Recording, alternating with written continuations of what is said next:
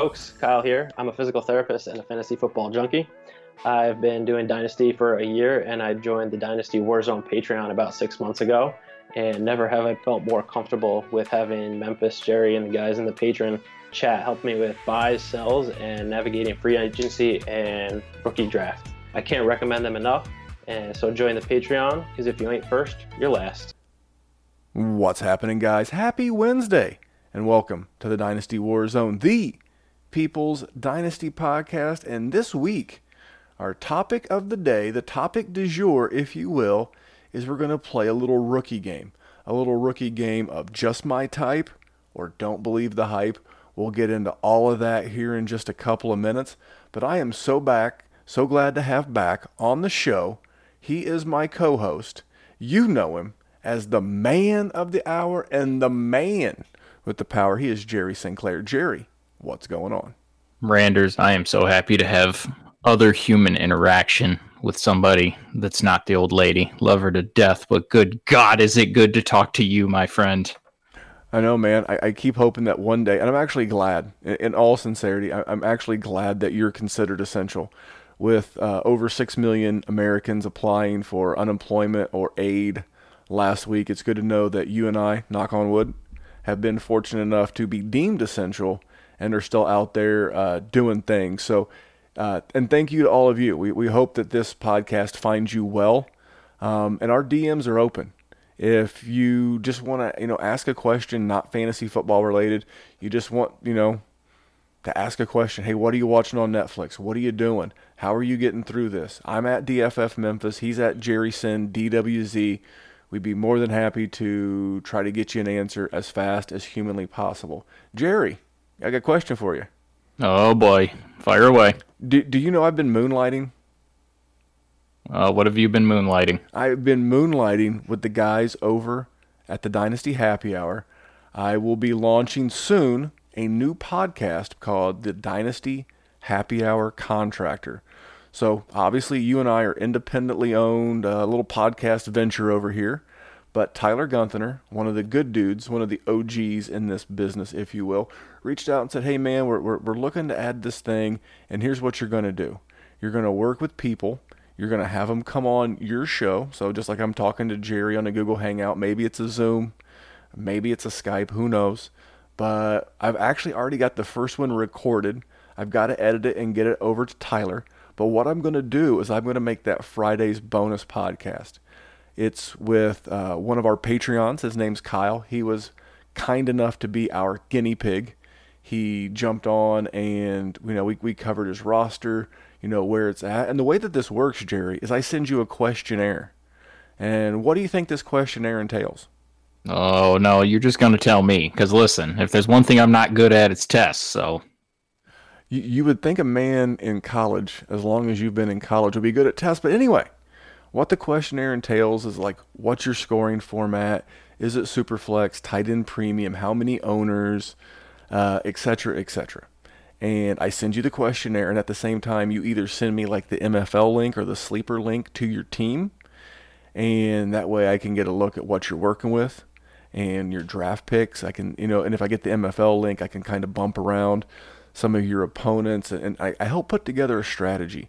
The same way that if you hired a contractor to do some landscaping in your backyard, you would expect that contractor to show up on your initial consultation with some drawings of what he or her think they can do with your backyard.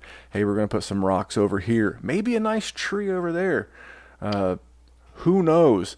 But but that's what we're doing, and I will drop that on Thursday. So I just put myself under the gun. I've got to figure out an open. I've got to figure out a theme song.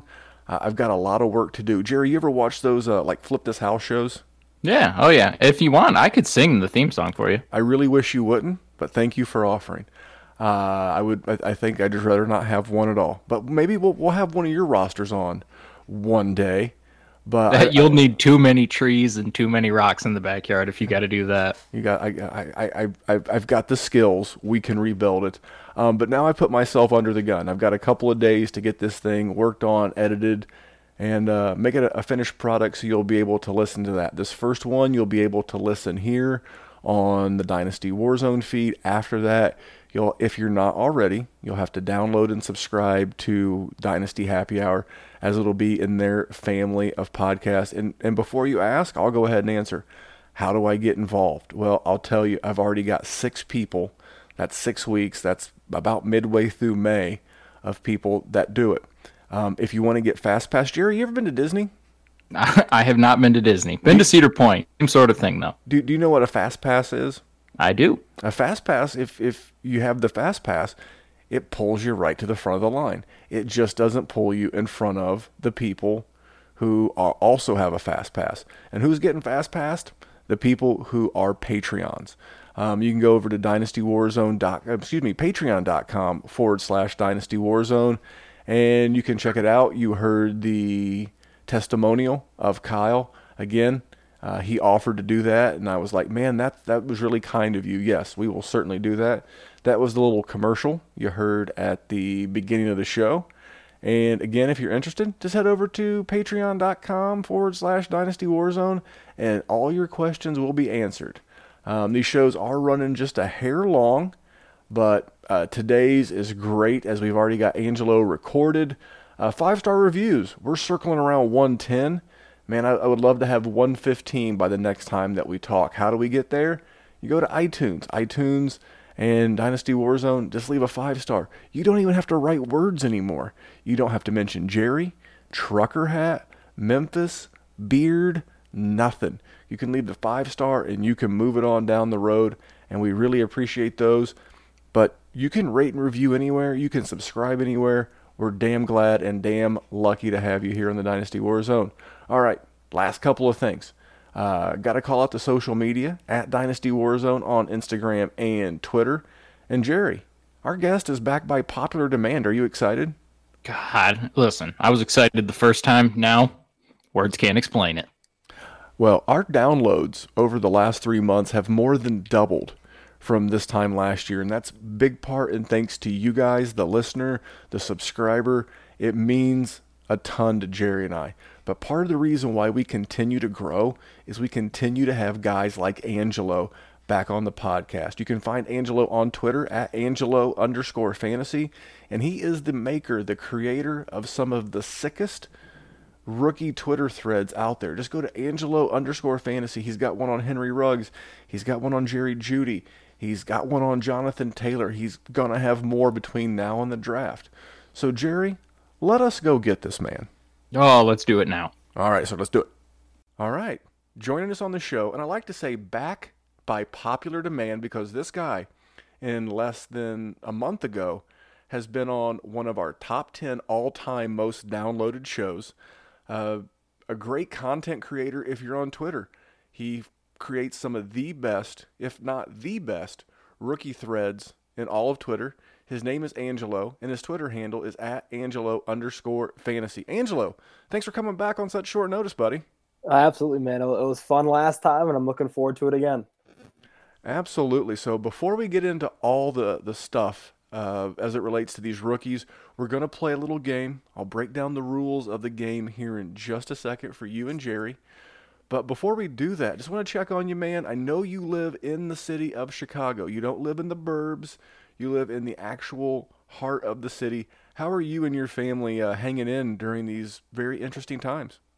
No, I appreciate you asking. Right now, I think everything's good. Um, family's good, knock on wood. Um, it stays that way. Um, we're just trying to stay informed and, and kind of learn more about, I guess, the new world around us. But I think in this time, it gives us all a little bit more time to reflect and re- refine your process and become more efficient as people. Like, we have so much, we do so much in everyday life. Um, and this is this time, every, everything slows down. Right. So um, it's a great, great time to pick up a new hobby. Um, it's a great time to start learning how to cook, um, read a few books, um, and do a bunch of other different things that, that can help you in your day-to-day life when this is all over. Um, but we're, we're staying good. Um, Uh, my family and I are fine. Um, hopefully Chicago doesn't become the next hot spot. Um, we're hoping not, but um, everything is good on my end. Uh, how's it for you guys? Well, I'll, I'll let Jerry go first. He lives in a little bit more of a rural area. I think he's the most rural of the three of us. Now, I always say he's from the mean streets of Detroit, rolling down Eight Mile with Eminem, but that's not necess- that's not necessarily the truth. Jerry kind of lives out in the country. Jerry, how are you hanging in there, buddy?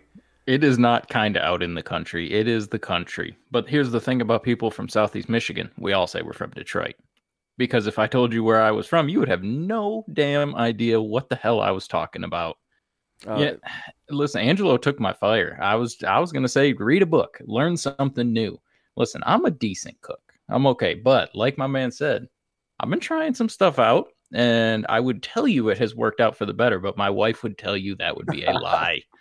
Uh, I saw a great uh, meme on Twitter today. It's that uh, husbands and wives are both learning that you're not doing that the right way a lot during this quarantine. My True. wife, my wife today was like, "Why are you cooking rice on the super burner?" And I'm like, "Why do you care? I always cook rice on the super burner. Just eat the damn rice." That, that, that's that's how this works. For me personally, I uh, the best advice I've gotten every week that we do this or every show, um, if I think of anything new. I, I, I got one for you. Stay the hell off Twitter as it relates to COVID nineteen. Just just don't even read into it. You know, I, I, I like to see the numbers. I like to see, I like to see how the the curve is moving in certain cities across the states. But I, I still feel like the media has got an agenda. I feel like they use too many scare words like staggering and exponential and words that just don't go there. Uh, if you remember the old T V show or the great classic movie with Dan Aykroyd and Tom Hanks, Dragnet, just the facts. Just give me the facts. Tell me how many people are contagious. Tell me what the numbers have grown to, and, and let me know what we're doing to prevent it. I don't need your spin. Just like Dynasty. Let's circle all this back to Dynasty and, and these rookies. I, I don't need your, your spin there, television anchor Ron Burgundy type person. I just want to know the numbers. So uh, before we get into the game, there was a, a piece of news that came out today from a pretty reputable source. Michael Lombardi, for those of you that don't know Michael Lombardi, he used to be an N F L executive. He may have been a G M, definitely linked to Bill Belichick.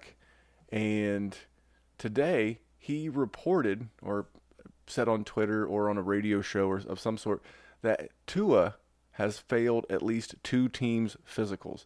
Now, me personally, I said this before we hit the record button, if those two teams are the Chiefs and the Ravens, I really don't give a rat's ass.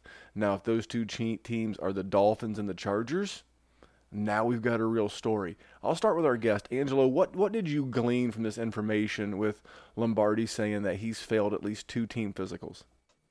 Uh, actually, a little surprised. Um, by all reports of what we've been seeing prior to this information, Tua's been doing really well, and he's been trending upward. We've seen videos of him um, doing some brief workouts, throwing, um, nothing super um, strenuous. But I'm kind of shocked that he, he's he's kind of failed medically so far. Um, obviously, we don't know if these reports are true, and um, we'll probably f- obviously find out more the closer we, we get to the N F L draft. But I don't think it will, I guess, hinder a team's outlook on him. Because I don't think teams are going to anticipate him being ready for week one of twenty twenty. Um, I think a team has more of a long-term mindset when drafting him. Either let him sit sit for a year. And I've said for, for a long time, the Chargers are probably the best spot for him, in my opinion. Um, you have a good bridge quarterback in Tyrod Taylor. Um, they have a good offense. You know, they, they have good weapons on the outside and, and Williams, Allen, Henry, Eckler, so for him to kind of be able to grow there and um, in that offense would be great. But I don't think a team really has in mind that this is going to be their day one starter of twenty twenty.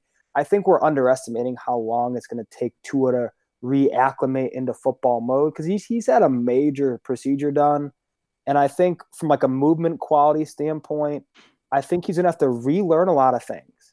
Everything's going to be a little newer to him than it used to be. So I think it's going to take him take some time to kind of knock the rust off. I don't think there, any team's going to rush him into starting, but I think it's important to know that he isn't potentially medically right at this point, and I'm not surprised. I remember when the news broke, people were talking about his career potentially being over, and that's how that's like the injury he had as a as a career-threatening injury. So it's not to be taken lightly. It's, you know, it's not like a torn meniscus or a torn A C L where, you know, your return to play is, you know, anywhere from seven to twelve months, and you're you're fine. But this has a lot longer timetable and a, a lot more uncertainty surrounding the nature of the injury and the extent. So I think I'm not shocked, but I'm a little concerned. Um, not for his long-term outlook, but he might slide a little bit in the draft. Um, but I think a team who drafts him will, will draft him for his long-term potential um, and not the short-term upside. Well, you, you hit on a couple of things. And Jerry, what, what do you got? Because I, I want to wrap mine up after you're both done. Uh, here's the thing. We're going to find out after about forty-five minutes of the draft if, if this is a real report. Because if he gets by three, four, five, and yeah. Tua's name has not been called, then yes, there is something to that. I, I don't know if that's going to be the case. Because sort of like what Angelo said, I think people will be drafting him for his long-term potential. And it could one of these great situations, a chance to trade up if he does fall, and they could let him sit behind a veteran. They can do whatever they need to when they have other pieces around him, and that's just going to be horrible for those of us that are fans of bottom, bottom feeders in the N F L, like Lions fans, because we're just going to have to watch another good team with a good quarterback. Well, I, I yeah. think you, you you both hit on some very interesting things. I think that one of the things is, regardless of even if he was per- perfectly healthy with coronavirus potentially limiting rookie camps, O T As, mini camps, even potentially the start of camp, I don't think even the Bengals can necessarily guarantee that Joe Burrow is going to be ready for week one, and it has nothing to do with his health. You know, there could have been a reason why Cincinnati didn't trade Andy Dalton straight away and just threw yeah. him to the streets. There's a reason why, you know, Tom Telesco and Anthony Lynn in L A with the Chargers are, you know, firmly behind Tyrod Taylor. Now think about those, think about those guys. You know, Andy Dalton, not the greatest quarterback of all time, but, you know, had plenty of winning seasons, a pro's pro. Same thing with Tyrod. And I'll, I'll remind you of this. When Tyrod was both originally the starter and then the backup to Baker Mayfield, Baker sure played a lot better when he had an old pro like Tyrod behind him. So I, I think that would be good news. And in Miami, he still got Fitzmagic. So whether he plays, whether he doesn't in year one, that doesn't change it for me. He is still probably my one oh three overall in a in a Superflex mock right now. I think we got to take this information seriously, but I was never intending on Tua to be the answer for me in twenty twenty. Um, if you're a rebuild team, this is great. You can draft him now, let him redshirt. It's going to cause you to suck again and again in twenty twenty. Then next year you can potentially stack Trevor and Tua on the same roster. I don't see any any uh, any situations. The only player that The only team that I see Tua being bad for in a rookie draft is the one that's got good running backs, good wide receivers, and is like one quarterback away. They needed to draft that guy that could come in and sling the rock around to make a difference in twenty twenty. But I think if you're counting on any rookie, not just a quarterback, uh, wide receiver, now running backs, running backs are just knuckleheads. They just smash into the to the line and they get four yards and they go. I'm kind of half-ass joking, but Uh, running backs tend to acclimate to new teams in the N F L very quickly versus their uh, receiving and throwing counterparts. So listen, I, I want to get into the game. So the game tonight is, uh, we don't do this very often. Jerry will tell you, we don't do a lot of game show stuff, but Twitter lately has been so polarizing. And actually, I typically only go to Twitter for fantasy football stuff, politics, coronavirus. I, I have a whole separate account that I, I deal with that on there. So we're going to do a show tonight. We're going to hit you with a handful of rookies that are getting a lot of Twitter hype lately. And Jerry and Angelo will get an answer, and I'll throw in a little bit at the end, whether a guy is just their type or they're not believing the hype. Um, I, I, I, the just my type, that's the kind of guy you're still going to draft at his current A D P. Um, the hype is not affecting you one way or another. And then there's the other side of the scale, the don't believe the hype, all the steam, all the, everything that you're reading. So Jerry, are you ready? Oh yeah, shoot. Uh, Angelo, are you, Jerry's yawning, but Angelo, are you ready? not, not because of you. Up, you, you have you um, have the voice of the angels. Let's make it happen. All right, so I'm going to hit you with this first guy, Jalen Hurts, uh, currently projected based off of A D P uh, as the Q B five off the board in a rookie draft for Superflex purposes. Now, I've seen people talk about him going as high as like the one ten, one eleven, one twelve, two oh one-ish. I will start with our guest. Uh, at those prices and what you've seen of Jalen Hurts, are you buying the hype, or is he just your type at that price? Uh, he's he's just my type. So uh, I, I believe the hype with Jalen Hurts. Um, I've I've loved watching him, and even his days at Alabama. Um, he's a natural leader to me. I think he, the way he commands the locker room and commands the huddle um, shouldn't be overlooked. And I think he really improved his stock at the Combine. Um, I think he threw the ball extremely well. Obviously, you know, you're th- you're throwing to receivers, not in pads, and you know it's it's it's a different ball game. But I think he looked good, especially in the athletic drills. Um, I think he's going to grow into a starter. I, I don't think we should anticipate him walking on the field in twenty twenty and, and blowing up the N F L. Um, I don't, but I think he has the skill set to be a really high-end fantasy starter if he gets the opportunity to. Uh, mostly because of his legs. I mean, not not many quarterbacks in the N F L run run sub four four six and have the ability to run like he does, and especially his, his ability to. to be aware as a runner. I think that's, he's not just, you know, a, a guy with good feet is no, he's, ex, he's an extremely good runner, capable. Um, and I think he could really help your fantasy team if he gets inserted into a starting role somewhere. I think it's going to happen probably via injury, or we'll take him a few years to kind of develop into that. But I think at his price, he's definitely a guy I'm buying. All right. So for Angelo, that is a, that's my type. That is his type. All right, Jerry, what about you? At those prices, with what you're reading on Twitter with Jalen Hurts, is he just your type, or are you not buying the hype? I don't think I'm believing the hype at that price, but I think I'm going to end up with a lot of Jalen Hurts over the course of my rookie draft. So I know I just sort of caught myself out like that with such a lazy take. I just don't think he's back into the first, early second sort of stuff. Barring, you know, good draft capital. He's a guy, like Angelo said, that is just a winner. I mean, he was good at Alabama. Then he goes to Oklahoma. And to be able to play quarterback at those two places just shows how damn good you are at football. And he did excel. I mean, uh, six weeks into the college football season, that dude had Heisman written all over him. Fell off a little bit. He's got some some inaccuracy problems that I don't love. I've got him on a Devy team, so I sure as hell hope that he turns out all right. I would just much rather take him middle of the second, end of the second, and just feel good about it. I feel like there's going to be a lot of value at the beginning of that second round, and I'd rather not take it on someone that, if given an opportunity, maybe he does something, but that opportunity isn't guaranteed. All right, so for Jerry, that is a... Uh... Don't believe the hype.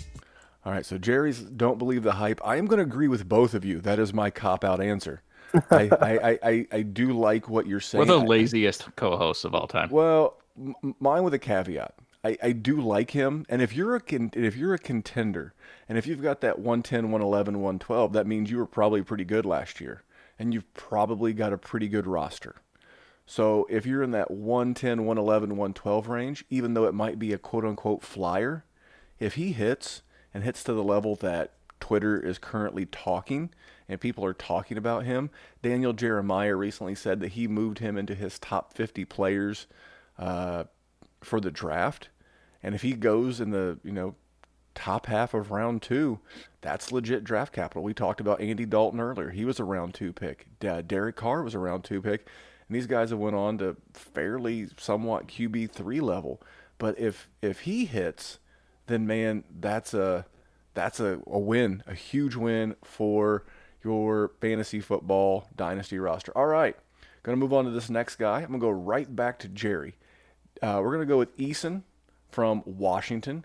Now, he is a guy who is not only picking up a little bit of steam on Twitter, but he is definitely picking up heat in mock drafts. I've seen him drafted as high as New England in a mock draft at twenty-three overall. And the latest I've seen him lately is to my Colts at thirty-fourth overall. That's the Colts have the second pick in the second round. Jerry, and then I, I haven't really seen him go up too much in rookie A D P. I'm thinking I'm, I'm going to put like an over-under uh, if if Hurts is at the back end of round one. Let's say like that two oh seven range. Where are you at with Eason in the two oh seven range in a superflex? If he ends up at thirty-four to the Colts, hell yeah, love that spot. Uh, as far as liking him as a prospect, though, I don't. So I'm going to say he is just my type for that price, but he is not my favorite prospect. This is a dude that lost to eighteen-year-old Jake Fromm, who, guess who's talking about Jake Fromm nowadays? Nobody. That dude is all crickets right now. Um, he he's he's a big guy, and he can throw it. Listen, he was a great prospect. I think he was the number one overall recruit coming out of high school when he committed to Georgia. Um, I just, I don't love everything that he did at Washington. He's okay. And there's a lot of guys that I respect in this game. Uh, you know, L J, who used to do this show, and now he does the, the Debbie Watch. He's a U W fan and doesn't love Jacob Eason. I mean, you're talking about a Debbie guy, the number one overall quarterback, and he transfers to your school and he doesn't love him. That, you know, you talked about Nick Whalen not liking David Montgomery when he got drafted by the Bears. Same sort of situation for me. I don't know. If if he ends up in a good spot like the Colts, where he could be the heir apparent, then yeah, he, he's for my price. If he doesn't, though, if he ends up in a spot where the the what is the word I'm looking for? The the road to stardom, the road to being a starting quarterback is not there. No, thank you. I, I'll let him fall to the third, and I'll just throw a dart and hope he can hit. All right, so Jerry is giving that one a... Uh... A right. sorta. A, a sorta don't believe the hype. What about you, Angelo? Where are you at with Eason?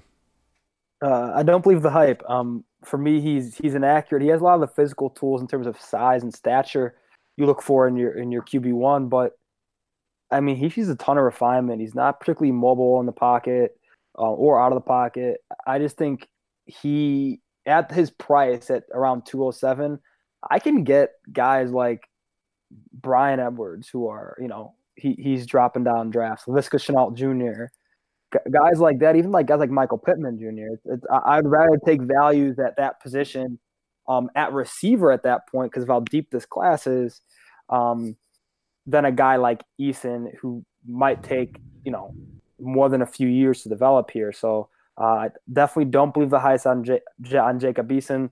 Um, that could change after he gets drafted though. If he goes like like he said, man, uh, a team like the Colts where in a year or two, he might have a chance to be um, a good starter in front of a good offensive line. I mean, then then sign me up for that price, but uh, I don't believe the hype in terms of him as a prospect. Uh, he has way too much to work on and um, is pretty unrefined for for that price at two oh seven.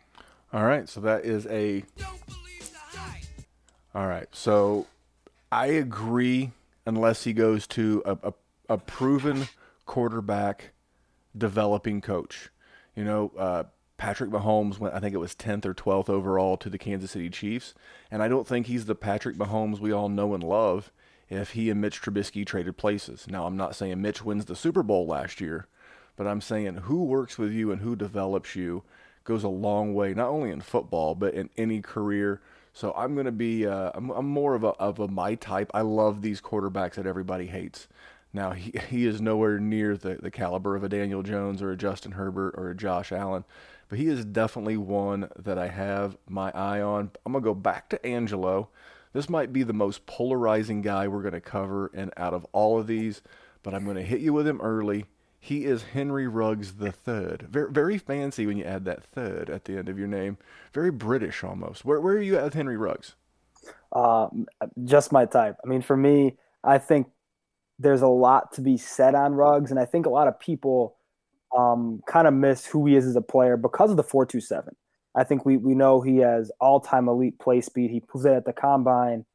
But if you look at the track record of guys who who've ran in that in that era, you know, in that area, like guys like Jacoby Ford, Marquise Goodwin, guys like that who haven't been that successful at the N F L level, that's where you kind of get like clumped in and grouped in. But I think But where Ruggs stands out is he's extremely good in contested catch situations, um, big, strong hands, great at the catch point, extremely physical player for a guy of his athletic caliber. And I think that's what really separates him from some of the other receivers in this class is he's not afraid to go over the middle. Obviously, he has, he has all the speed in the world to burn, but he has the tools to be potentially a legitimate number one option in offense. However, I think he will have more of a real-world impact than a fantasy impact. But I think in the right offense, he's he can absolutely shine. Imagine him going to Philadelphia, you know, with with Wentz and co there. I mean, that'd be a fantastic spot for him. Um, but I just think he's a much more complete player than people are thinking right now. And I think the biggest reason is because, you know, history's kind of not on his sides in terms of comparables. But there also has never been a player run under four three and also jump forty-plus inches in the vertical. So he's he's not just a speed threat. He's an extremely explosive athlete. Um, and I think he gets mislabeled as as just a speed guy, quote-unquote. But I, I think he has, you know, all-time elite play speed, but he can also win at all three levels and is a lot better of a pure receiver than I think he's given credit for. All right. I like it. That's my type. All right, Jerry, you're up. What do you think about Mister Ruggs? Listen, as far as talking about the dude's game, there's not a single chance I could come close to anything that Angelo just said, because that was perfect. The reason he is my type is because of those people that want to lump him in with those Goodwins and those Tavon Austins and those guys. Where Randy uh, likes the unpopular quarterbacks, I tend to like the unpopular skill position guys. And not to say that Henry Ruggs is unpopular. He's not, but he's not in that same level, and he's extremely polarizing, which gives him the opportunity to slip in a draft to a perfect spot that I would love to take him. It, it, he's a good wide receiver. He, I mean, you don't get to play at Alabama and be bad. And you're talking about a dude that was just a superhero out there. This guy made himself known with the likes, you know, of Jerry Jeudy and everyone else that was on that team. Adrian Waddle, like, they have so many talented players throughout his career there, and he still made himself known. And he did it against S E C talent. The dude's a burner. That's always going to be what he's known for, because if you run a sub four three forty, holy hell, you are fast as can be. And so that's, I think there's too much Tavon Austin getting talked about. But listen, Tavon Austin was a talented, good guy. It just didn't work out. That doesn't mean it translates directly to Henry Ruggs. So hell yeah, that guy is my type. All right, I uh, I can I can dig that. That's my type. All right, for me, I like him, but I'm gonna like him even more if he lands with a, a an imaginative, good, offensive-minded head coach. He lands in Denver with Vic Fangio and Pat Shurmur, and they're like, hey, dude, guess what? You're going to run forty, fifty-yard sprints every single game. That's all you're going to do. You're just going to run straight. Just run as fast as you can. Okay, that kind of sucks. We talked about Andy Reid earlier. You know, that's a that's an offensive mind. That's an offensive visionary. And if you put a guy like him with a guy like Andy Reid, I'm not saying that you're going to get, you know, Tyreek Hill, but if you get someone who gets him the ball at the line of scrimmage, you get someone who gets him in the in the, the short to intermediate area. They let him try to get behind the defense. The what's the target share of the team he goes to? If for some reason he winds up with Houston, which he's never going to wind up with Houston. They don't have the draft capital to trade up and get him. Although Bill Bell, um, excuse me, although Bill O'Brien could trade Deshaun Watson to go up and get him. You don't have any idea what Bob's going to do. He'll do whatever the hell he wants. But if if he lands with with someone who's a Uh, like I said, a, a, an offensive visionary, to your point, Angelo, a Doug Peterson, um, even even a, a Nagy in Chicago, a, a, a, someone like that. Uh, I don't think they need him. He would be a redundant asset, and they have bigger needs, but uh, a Sean McVay. These are all type of things that are uh, possible with Ruggs, so I think it's a clean sweep. He is all of our type. Uh, I'm going to hit you with another one. This is another one who is growing. Um, one of the leaders of this guy on the bandwagon is our boy Ray G Q. Um, yeah. Ray, Ray loves this guy. It is Darrington Evans, and I'll go ahead and tell you, he's my type because I he was starting to slowly creep up my draft board. And then it's always about people you respect their their opinion, and Ray has been on him. Okay, there, there's there's box number number one. Then I was listening to Greg Cosell, and Greg Cosell doesn't give a rat's ass about fantasy. He just tells you what the film shows and what his forty-plus years of experience tells him. And when he, this was a direct quote on the Ross Tucker podcast last week. He said, when I watch Darrington Evans, I'm fascinated. And I'm like, stop the tape. You know, I'm done. I am definitely interested. He is my type. Darrington Evans. Uh, let him land in Tampa Bay and see what happens to his A D P. But I'll go back to Jerry. Jerry, where are you at with Evans? Here's my thing. I liked him before the hype was there. Uh, he's, I mean, talking about a dude that four four, one forty. You're talking about a dude that was productive. What do you have? fourteen hundred yards, almost fifteen hundred yards at Appalachian State. Now, I get it. It's the Sun Belt or whatever conference Appalachian State's in. Still, that's he's a productive dude. He's got good size. He can catch the ball. He didn't get as much work as you like to see. It's sort of that Jonathan Taylor thing. Every time he got opportunities, he could make the most of it. He just wasn't given a ton. I am still going to say, because the same reason I talked about Henry Ruggs and not liking those extremely popular skill position guys, that he is my type. I just need the hype to just settle down a little bit.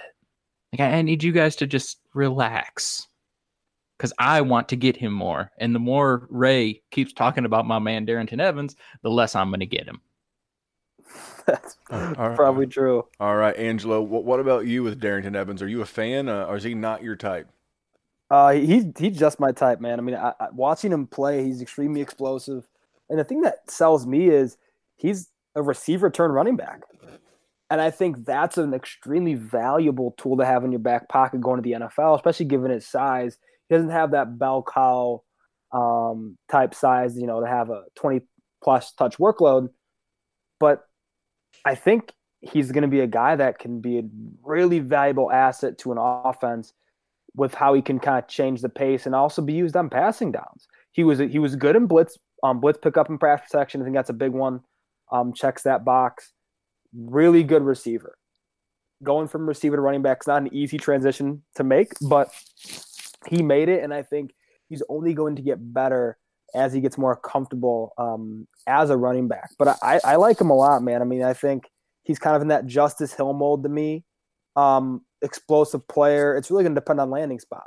Like if Justice Hill went to a totally different spot, let's say if Justice Hill last year went to Kansas City, you know, like it, it's it's one of those things where you you are going to value the capital in the spot um, for me higher than I value the player right now, because if he gets third round draft capital all day all day long, mid second round mid second round pick, I'm taking him with it in Superflex.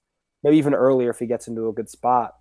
But for me, it's going to be all about the landing spot and the draft capital. But I think, I mean, he's flying up people's draft boards now. I think he's right now projected to be like in the early to mid third round, which is awesome. Um, and I like him a lot more than some of the other guys we're going to talk about later. But um, but I think he has a chance to to see a really good role um, on as a return man as, as well as on third downs in the N F L. Uh, I think it's a it's a clean sweep. That's my type. That's our type. All right, going to go to this next guy. I'm going to let uh, I'm going to go right back to Angelo. A J Dillon. This was a guy who wasn't super highly thought of, had a better than expected combine, and all of a sudden he is racing up draft boards in rookie A D P as far as mock drafts go. Uh, he is currently the twentieth rookie off the board in a Superflex mock. Uh, where are you at with A J Dillon? Um, don't believe the hype on Dillon. I mean, for me, I'm a big when I when I look at the combine, it's more of a verification of what I saw on tape. From Dillon, I, I was shocked, like many, with, with how well he tested athletically, but that doesn't that didn't show up on tape. That means you have to go back and watch the tape and see if that can be verified again, and it it, it doesn't. I don't I don't think he plays like the athlete you saw at the combine.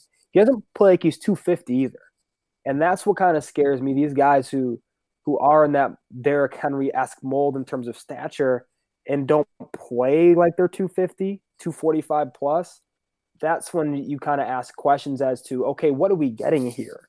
And I don't think he's going to be a pass-catching option either. Um, it's going to take a really good landing spot and a lot of volume for him to, to be successful in the N F L, um, in my opinion. Um, I don't see him being the big play threat that Henry is, but I, I don't know. I mean, I'm I'm not. I wasn't a big fan before the combine, and that doesn't really sway me after. Even though we did test better than I expected, um, especially at his A D P, like particularly like an early second round pick. You know, I don't. I don't think I'm spending that on on him. I don't think. I think he's gonna be pretty one dimensional at the N F L level. Um, but I don't know. I mean, he's definitely a polarizing prospect right now, and he's flying up people's draft boards. And I'm just kind of interested to see how the N F L views him at this point. If he gets like early third round draft capital like Evans does or May, I, I think, you know, that might have me shift viewpoints in terms of, okay, maybe I have to value him a little bit higher but I'm not a fan of him as a player. Um, he doesn't have some of the qualities that I'm looking for in a running back. But, um, I, I mean, landing spot could change everything. So for me, it's more he's, you know, I don't believe the hype, but obviously with running back is very landing spot dependent. All right, Jerry, anything for uh, you? I am going to give that for Angelo a uh... – Don't believe the hype. But what about you, Jerry? Look, not my type in no way, shape, or form. I honestly, truthfully believe that I just don't see it. I don't care where he lands. I really don't want A J Dillon. I've watched a few. I like to watch the guys when they play the better competition. And that is a dude that I didn't see him break tackles. Like Angelo said, he doesn't play like he's two fifty. No, he doesn't. Play like a man and truck somebody and embarrass them. And he just doesn't. He goes down too easily for someone that's that big. Listen, I was extremely surprised he ran such a good forty and had a good vertical and all of that. Totally surprised the hell out of me. But listen, you're going to have sixteen hundred yards when you get forty carries against Florida State, when you get thirty-five or whatever it was against Syracuse. But then you go against the Notre Dames and the Virginia Techs and you get twenty-five and you don't even crack one hundred yards. No, thank you. I'm good. I Listen, production isn't everything. We saw Rashad Penny get two thousand yards at San Diego State. He ran a better forty. He's big, not as big. And you know what he did? He pooped his pants when he got to the league. And he, he destroyed people like me who loved him. I, I'm good on A J Dillon. There's there's not a price you could give me until we get into the third round where I'm just grabbing guys anyway. I might might not be popular. And, you know, he is rising up people's boards. I just I don't trust it. No, thank you. Well, uh, we're going to give that one a collective. Don't believe the hype.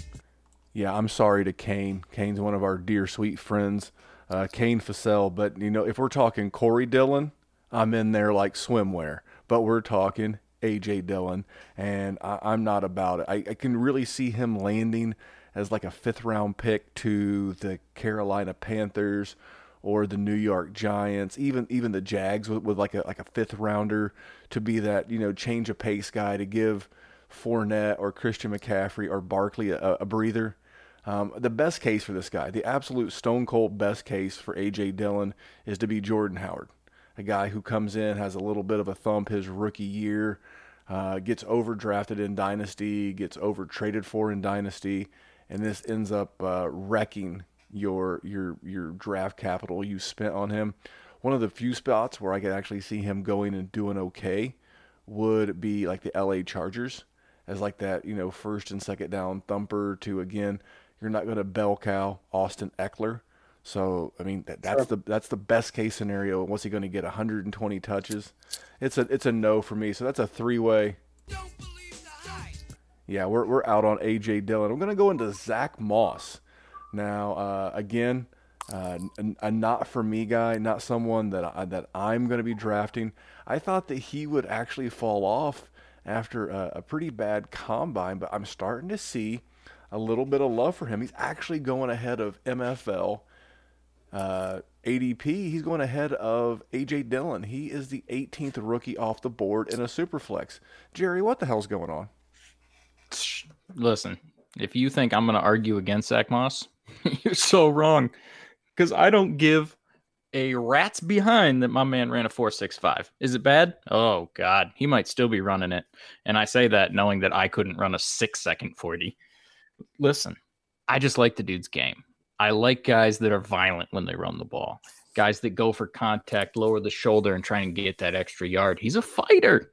I like fighters. I don't know what it is. Probably because I'm not one, because I'm softer than baby poop. But I love watching Zach Moss play. You know, it, we want to talk about a dude that was productive against better talent. I will one hundred fifty percent take Zach Moss over A J. Dillon every single time. Now I just hope that his draft capital correlates with that, because uh, if he slips and I'm wrong, so be it. I will learn my lesson. Uh, if there's one thing that having uh, McNamara on our show, it's that draft capital means everything for running backs. So I will learn my lesson, but Zach Moss is definitely one of my guys, and I'm guessing he will be one of those guys that I get later in drafts almost universally because everyone else hates the four six five. Uh, well, I, I'm going to give you a. Uh, but for me, it, I, I'm I'm going to wait and save my my take for the end. Angelo, Zach Moss, what you got, buddy? I mean, I, I don't. I don't believe the. Don't hype don't be ashamed. Poop on me. You can. Uh, you can. You can come I, at I me. I don't believe the hype. I, you know, I, I like Zach Moss, and I'm I'm a fan of his game, especially stylistically with the way he plays with, you know, a bit of power and finesse. But a guy with his brand of football, I mean, he's going to be a you know a big between the tackles threat in the N F L, um, a pile mover. Is durability, and. You know, I think he had turf toe, a torn meniscus. He had a hamstring injury, an A C joint sprain. And the torn meniscus is what worries me. I mean, normally it wouldn't because, you know, that's a pretty clean procedure. But there are reports of there being a pre-existing condition called uh, a discoid meniscus. And what that essentially means is um, it's got like um, lingering effects over time, and tearing becomes more, I guess, a prominent feature of what could happen later on. And I think for him, durability is my, my question number one. Is he going to be a durable asset at the N F L level? And guys like him have to be. We saw what happened to Jordan Howard's career when that when that started to not come to light this year. You know, Jordan Howard went from being, you know, a thousand-yard-a-year guy to now he's, you know, playing for his, what, his third team in three years now? I mean, it, it, that's what's going to hurt Moss if he can't stay on the field. I think he's an above-average pass catcher, better than people think. But my main main worry is durability. I don't think he has a lateral skill set whatsoever. Lack of dy- not very dynamic in that capacity. Um, poor play speed for me. The four six five wasn't surprising. It that doesn't mean anything for the type of player he is and what he presents. But for me, I have him ahead of Dylan, yes, but I, I'm not a big, big fan of the durability issue, especially the role he's probably going to be um, thrust into at the N F L level. Well, uh, I'm I'm on Team Angelo, so we're just going to make this a little bit shorter. We're going to go straight with, yeah, I, I, I just can't. I, I don't see it. Um I, I wish I could find like some kind of it quality I saw about the guy that could make me ignore the the metrics and the, the injury history, but I'm out. Jerry, you ready for one? Oh, yeah. Because th- this is a guy that you mocked uh, eleventh overall to the Jets. Now, I've not seen him that high in mocks, but I have seen him in the mid-twenties. I've seen him as high as twenty-one to the uh, Eagles. I've seen him as uh, as far as down as like thirty-four to the Colts in, in some mock drafts. He is Denzel Mims, and man, has this this guy got the steam on him. He's got the athletic profile. He is a Baylor receiver. Jerry, I know you love some Denzel Mims, so I'm going to go ahead and give you a preemptive. That's my type. So what do you got on Denzel Mims, Jerry? Listen, now I did, I did mock him to eleven to the Jets because that's a super Jets move. Uh, which is why I sort of went that route. But I do love Denzel Mims. I'm a sucker for big, fast guys. I'm a Detroit Lions fan. I grew up with Calvin Johnson and Herman Moore and all these guys. When I see them, oh, it's like syrup just sliding down a big pile of pancakes. It just warms your soul to see it. And that's what Denzel Mims is to me. He just makes me feel good. He's like, he's like, Like I'm, he's tucking me into the womb and just making me feel warm and cuddly inside. Big, fast, can make big plays. I love him. And if he does end up going in the first round, which I'm not, listen, that's been in mocks everywhere, but I don't trust mocks as far as I can throw them. And I got these little noodle arms that can't throw a damn thing very far. But if he does end up into a conducive situation, you know, Packers and any one of these places, the Colts, second round. Oh, my God, I'm going to be so happy and so thrilled, except for I might not because I probably won't get him because then the hype will go through the roof. And if he gets drafted to be the alpha dog in Houston and he gets matched up with Deshaun Watson for the beginning part of his career, give me all that smoke, baby. Oh my goodness! I should give you a double. That's my type, but but I'm I'm I'm gonna roll over to uh, to Angelo. So I, I pulled him up on Player Profiler. His four three eight forty was ninety-sixth percentile. His speed score was ninety-sixth percentile. His burst, ninetieth percentile. His catch radius, ninety-sixth percentile. And his agility score, a lowly sixty-seventh percent- percentile. Uh, most comparable to Chris Godwin. Where are you at with this guy? I, he has just come on like a freight train.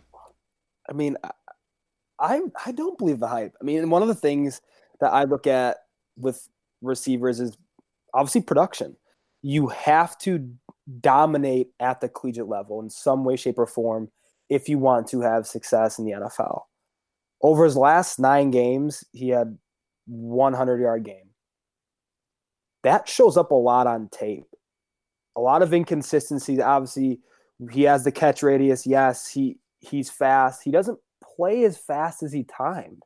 And that it's a problem to me when we always have to go back and say, oh my God, who is who is this guy after the N F L Combine? Before the Combine, he wasn't on anyone's radar with the you know in, in the top eight, nine receivers, at least from ones that I saw, A D P-wise.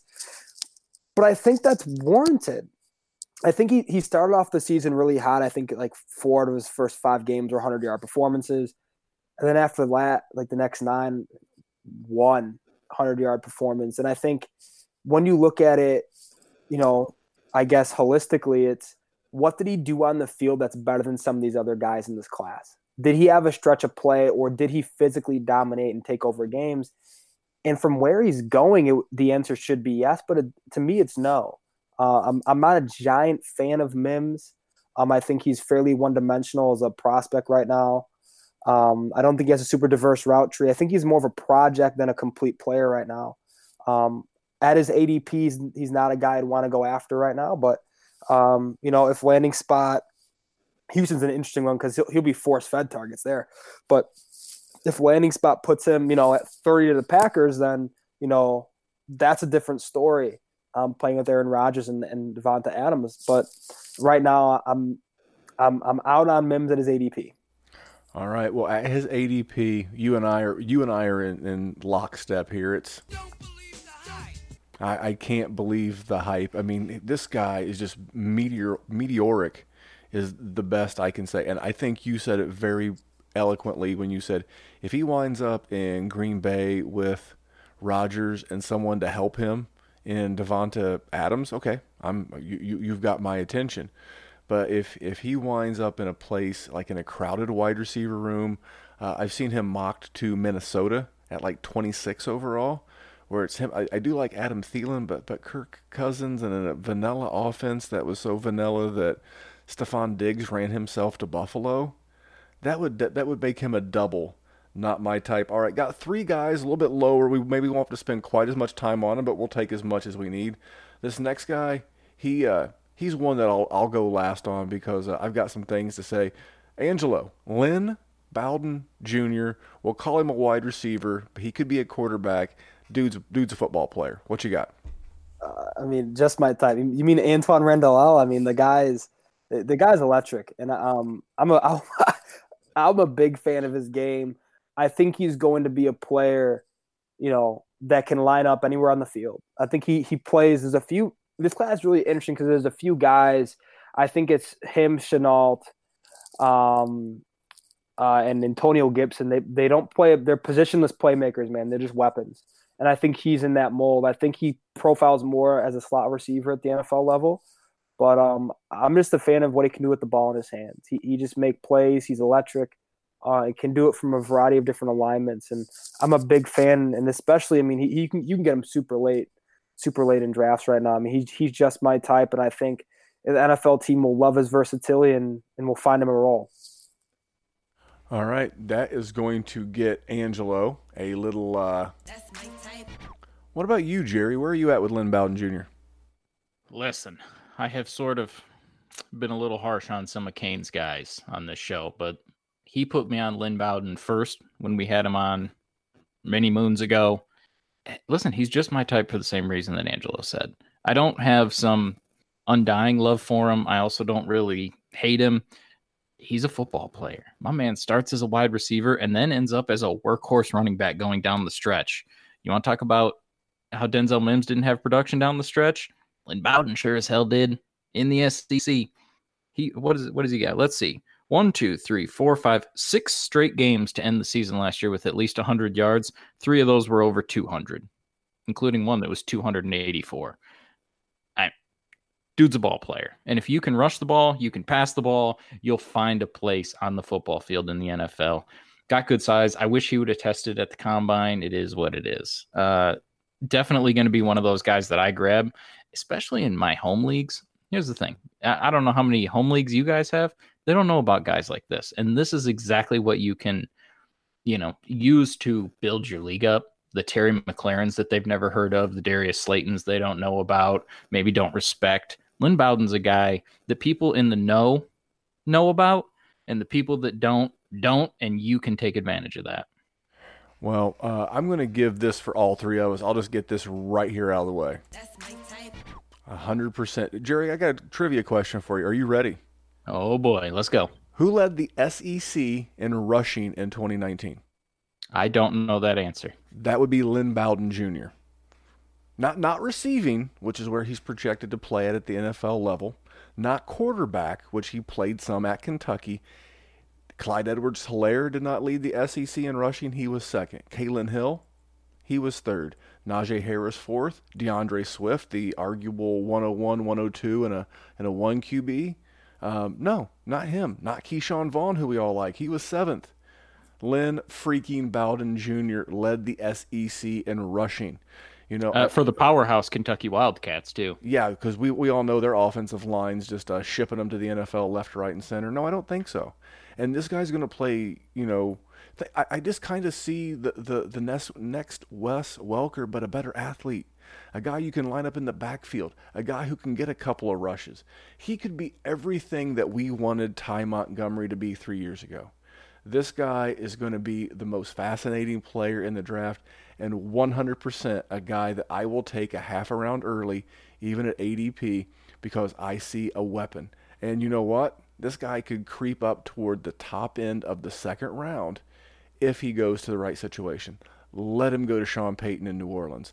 Let him go to Sean McVay in the L A uh, Rams. Let him go to Philadelphia, and I will be all about this guy. I cannot tell you how much. That is uh, just my type. Got two more real quick. Brandon Ayuk. Angelo, anything on Mister Ayuk? I'm actually, I've warmed up to um, an Ayuk, and I think what we have to look at is how are N F L evaluators looking at this guy. And by all accounts that I've seen, people think he's a first-round talent because of what he does with the ball in his hands. I think he's one of the best receivers in the class um, after the catch. And I think he can grow into um, a very dangerous weapon for an N F L offense. And if he's a back back end of the first-round guy, let's say he gets picked up by Green Bay, I mean, he's going to have mid-to-end first-round you know, capital in the rookie drafts. And just because of who he's associated with, and I think he's, you know, he's not going to see any double coverage with Devontae Adams on the field. So I think for, for me, I mean, I like Ayuk. He's great with the ball in his hands, extremely raw playmaker. But just like Shenault, I want guys who can run after the catch and who have a lot to prove, but also have a lot to work on. And I think N F L offensive coordinators are going to like what he does after the catch, like I said. And I think his draft capital is going to be maybe surprising to some. I, I can see him being as high as I think twenty-one. And I, I I think that's not out of their own possibility, especially what he can do as a punt returner too.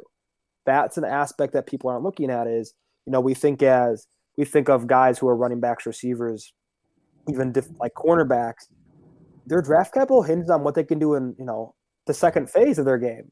You know, guys like guys like Ayuk who can return punts and kicks and who are very good at it, add a different element and different dimension, and, and teams want that.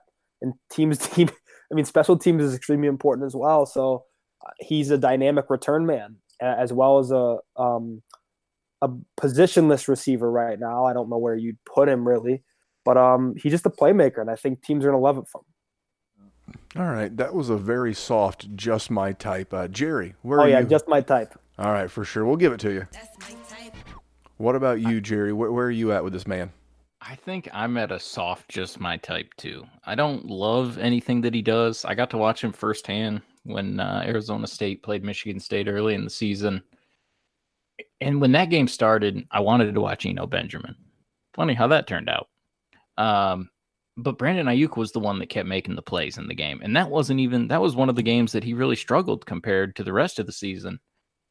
Not a guy I love. It really depends where he lands for me. If he ends up being, you know, taken with some decent capital for the Saints and he ends up being the second guy behind Michael Thomas, if he ends up being the second guy behind Devontae Adams, oh, absolutely, I'm going to be intrigued by him. If it's not, you know, a, a plus situation, I probably won't have him. So I'm going to say it's a it's a soft. He's my guy. So I know. I'm just, I'm lazy. I'm sorry. I can't help it. Well, you, you've always kind of been that way. So that's going to be another, and I'm going to give him one, too. That's my type. And, and oh, the, yeah. Funny how that turns out. Well, smart ass. And, and, and he, here's the reason why is at where he's going, according to M L F rookie A D P, he's going as the twenty-sixth rookie off the board. Now that could obviously skyrocket depending upon draft capital.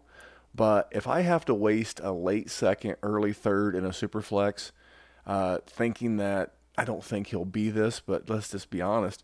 You know, he's got some athleticism to him. And, and if you could get that Tyreek Hill type on the right offense, man, I'd be about that action, boss. I mean, who, who wouldn't be uh, at, at a late second, early third? You know how many late seconds that you're going to trash in the course of your dynasty career, Jerry? God, I've already done a bazillion. Uh, I've seen you in action. All right, last guy, t- tight end prospect. Jerry, just stick right with you. Adam Trautman. Uh, I've, I've seen him as high as people's tight end one in the class. Um, they, they like him as an overall tight end and prospect. Uh, what, what say you, Mister Jerry? Listen, this is a Michigan boy. Now, he's up from Traverse City. He might as well be Canadian. He might be J D of the GOAT district. But I, I like his game. But here's my thing. I'm a Lions fan, so we should not judge tight ends. Because knowing if I say any nice things, it'll put it into the universe, and then Bob Quinn will draft them, and I don't want that. So, the dude was good, and I think if he is drafted in a situation where there's not a lot of competition, yeah, he's going to be very relevant. So I'm going to say he's my type, but, it, it, you know, it's later. It's knowing – I say that knowing that this tight end class is not going to have some of these elite top-end guys. But as far as guys in this class, extremely intriguing and definitely one of these guys to take on your radar rather than – someone like Eno Benjamin that I said before, or A J Dillon, if he lands in a spot that I really like, I will definitely consider someone like this. All right. What about you, Angelo? Yeah, I agree. Um, he's just my type. I'm a big fan of him. I, I think what we have to look at with guys who are bigger, who do play some of the big skill positions in the N F L, how they do athletically at the combine is important, more so than some of the guys who play, you know, running back, receiver, because um, a lot of those guys, you know, the N F L's played in a vacuum. Those guys don't. Those guys play. Um, they don't play in space much, and I, I don't think tight ends do much either as well. They do a lot of blocking, a lot of inline stuff, but I think important look for guys who are bigger, big skill guys is how they run the three cone. I think that's for the position wise. I think for the for the tight end, that's the most important thing. And it shows up on tape. You're at a, like, I think it's six seventy-eight, six seventy-nine three cone, which is unheard of for a guy of his stature. Especially when up, everyone else was struggling in the oh, three cone. Oh, I know, this year. Right? It, I didn't like Ra- Rager and Jeudy both ran like in this like seven two, seven three. Just just throw it, just throw it out. It doesn't even matter. But um, for bigger guys, I like to look at it, and it, it shows up on tape. I mean, he's an extremely good route runner. I mean, good good enough on his breaks. I know he went to Dayton, so you know he doesn't have the um the big school persona there, but I think he he could be a really good pass catching tight end at the next level, and he's I don't know where he's going to draft, but I mean if I need a tight end like in the you know if I have like Ertz or Kelsey and a, you know the two elite tight ends who are getting up there in age, he's a guy I kind of want to go after because I think I'm not saying he's going to be next, but it wouldn't shock me if he's in that Zach Ertz type mold because of how good he is in and out of his breaks, the pass catcher, and I, I think he has the athletic measurables in the to be a to be a pretty high upside tight end prospect. All right. Well, I'm gonna make it a a, a, a consensus uh, three man vote of a uh, just my type. That's my type. But I, I'm gonna add a caveat to this. The tight end position this year is like three a.m. closing time at the bar, and you're just looking for the best thing available. It, it, it, it, it's, it's not going to be perfect. It's not going to be pretty. You're probably going to regret it in the morning. But that's what that's what you're doing if you're drafting a tight end this year. Unless it's tight end premium and you are super desperate. And and again, we talked about the COVID nineteen and the impact it's going to have on, you know, these players acclimating. If you're drafting a, a Troutman, my favorite tight end in the class is Bryson Hopkins. I know there's the the, the two Bryants, Hunter and Harrison. Any of these guys, I, I think they have some upside to them. But man, you're you're bouncing around a real ugly position. Albert O, uh, out of Missouri, yeah. There's another guy. Um, but you're bouncing around a real ugly club right now. So be careful what you take home at the tight end position. Angelo, my man, tell us what's going on with you, buddy. Oh man, um, some semi exciting news. I um, website's coming soon. I know we talked a little bit about it last time, um, but it's it's kind of in its mid production stages. So I got everything kind of squared away in terms of content. I'm extremely, extremely excited to launch it. Um, we'll probably within the next couple of weeks, definitely before the N F L draft, ideally a week before, if everything goes well. But um, it's going to be similar to the prospect threads, but diving a lot deeper, probably like double the content and also double the analysis there because, you know, Twitter only gives you so many characters. So it's it's going to be really nice to kind of really dive deep into some of these guys um, from a human movement standpoint and, and kind of couple that with what their fantasy football potential looks like. But I'm extremely excited to launch it. Um, been working on it for almost a year now. So, um, yeah, that, that's coming soon. So I'm I'm excited to launch that and get it rolling. No, sir. I am extremely excited for you to launch it and get it rolling. Uh, a hundred percent. You make sure when you get it rolling, you reach out to us. You've been so kind to Jerry and I at the Dynasty Warzone and sharing your knowledge with our listeners, not once, but twice this rookie season. When you get that dude launched, you come back, you're going to tell us all about it. And then you're going to give us a hyperlink, which we'll add to our show notes, which will make it easy for the Dynasty Warzone consumer to get it. So thank you so much for coming back on. You bet. Thank you for, um, you know, making it a better show for our listeners. And, and I'm glad to hear that, that you and the family are doing safe on the mean streets of Chicago. Jerry, Jerry's claiming Detroit. That's, we used to laugh here in Indiana that any kid from like Lafayette, which is where Purdue is, they claim to be quote unquote from the region, which is like right by Chicago. That's I'm like, funny. I'm like, you're a hundred miles away. It's kind of like Jerry with Detroit. But, Jerry, any parting words before we get out of here? No. Well? Stay century. Well, there there he goes. He uh, He's in such a hurry to cut out of here. His internet, the fine folks of, uh, of Michigan's internet for service providers are, are doing great things. Well, Jerry, it's good to have you back on the show, buddy. Uh, and thank you for tuning into the show. And on behalf of Angelo, Jerry, and myself, I am Memphis, and we'll see you right back here next week as we're all just trying to make the world a little bit better for fantasy football. Talk to you soon. Take care. Are you looking for a reminder of your fantasy football greatness? Are you looking for something to set your league apart from those dime a dozen jabroni leagues out there?